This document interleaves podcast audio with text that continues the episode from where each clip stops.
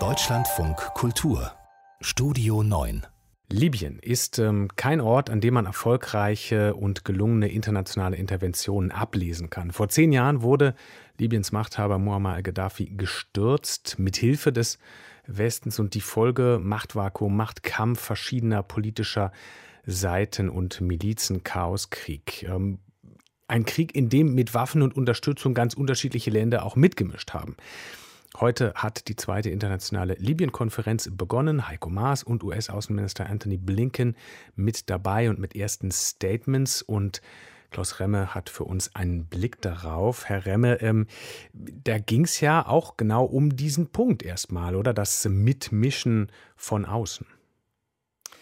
Ja, das war äh, Auslöser der ersten Konferenz, der ersten Berlin-Konferenz im Januar 2020, als es der Bundesregierung gelang, eigentlich alle Mächte, die von außen Einfluss nahmen, ich nenne mal die Vereinigten Arabischen Emirate, ähm, Ägypten, die Türkei, Russland an einen Tisch zu bringen und äh, sie darauf zu verpflichten, keine weiteren Waffen mehr nach Libyen äh, zu liefern. Das ist schiefgegangen, denn diese Waffen wurden weiterhin geliefert. Ganz im Gegenteil, es wurden zusätzliche geliefert. Das wurde dann eine Art Kräftegleichgewicht hergestellt, in dem die Türkei massiv intervenierte.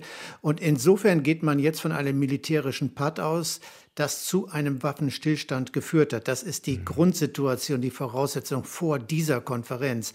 Und eben in der Abschlusspressekonferenz, die vor einigen Minuten zu Ende gegangen ist, war es die libysche Außenministerin Mangouche, äh, die wenige Worte fand für das Publikum. The people of my country pin so much hope in the second conference of the Berlin process. It's time for actions because my people have heard enough.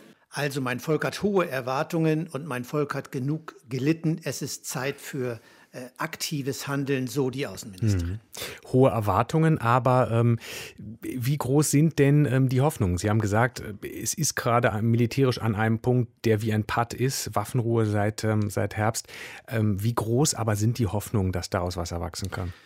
Naja, die Waffenruhe ist natürlich ein echter Fortschritt. Das war im Januar 2020 anders. Da tobten noch Kämpfe. Auch die Tatsache, dass eine libysche Außenministerin auf so einer Konferenz sprechen kann, ist ein Fortschritt. Denn im Januar 2020, da gab es noch diesen erbitterten Kampf zwischen zwei de facto Regierungen, die sich gegenseitig bekämpft haben.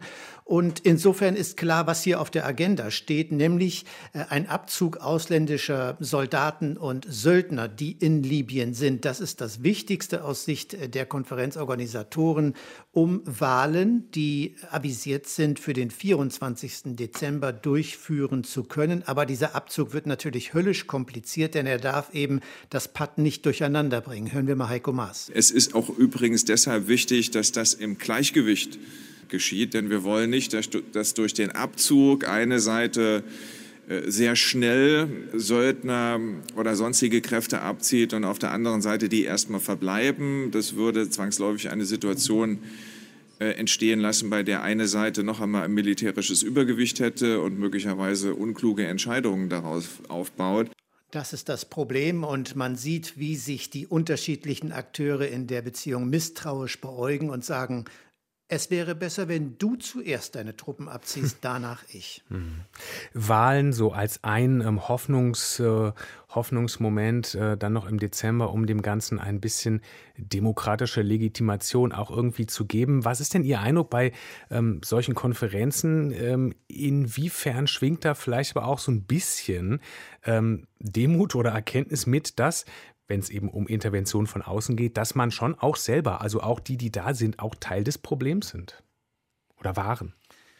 Ja, ich glaube, die jeweils, ähm, die einen halten die jeweils anderen für, für, den, für das Problem. Ich habe diese, diese unterschiedlichen Interessenlagen beschrieben. Die sind ja nicht weg, äh, mhm. dadurch, dass man sich an einen Tisch gesetzt hat. Da gibt es, äh, da gibt es Energieinteressen. Die Türkei, die schielt auf das Öl äh, in Libyen. Die Russen äh, haben strategische Interessen in Libyen. Das alles, das existiert nach wie vor. Die Frage ist, kriegt man das übergeordnet zu einem gemeinsamen Interesse? Das Wahldatum halte ich zumindest einmal für eine Vision. Mit ausländischen Truppen im Land ist das sehr, sehr schwer durchsetzbar. Und dann gibt es ja noch ein weiteres Problem. Diese Wahlen, so wünschenswert sie demokratisch auch sind, werden nicht nur Gewinner produzieren, sie werden auch Verlierer produzieren. Und nach all dem, was wir gesehen haben in den letzten Jahren, mag man nicht recht daran glauben, dass diese Verlierer friedlich auf Oppositionsbänken Platz nehmen werden. Eine zweite internationale Libyen-Konferenz hat begonnen. Klaus Remme war das aus unserem Hauptstadtstudio. Dankeschön.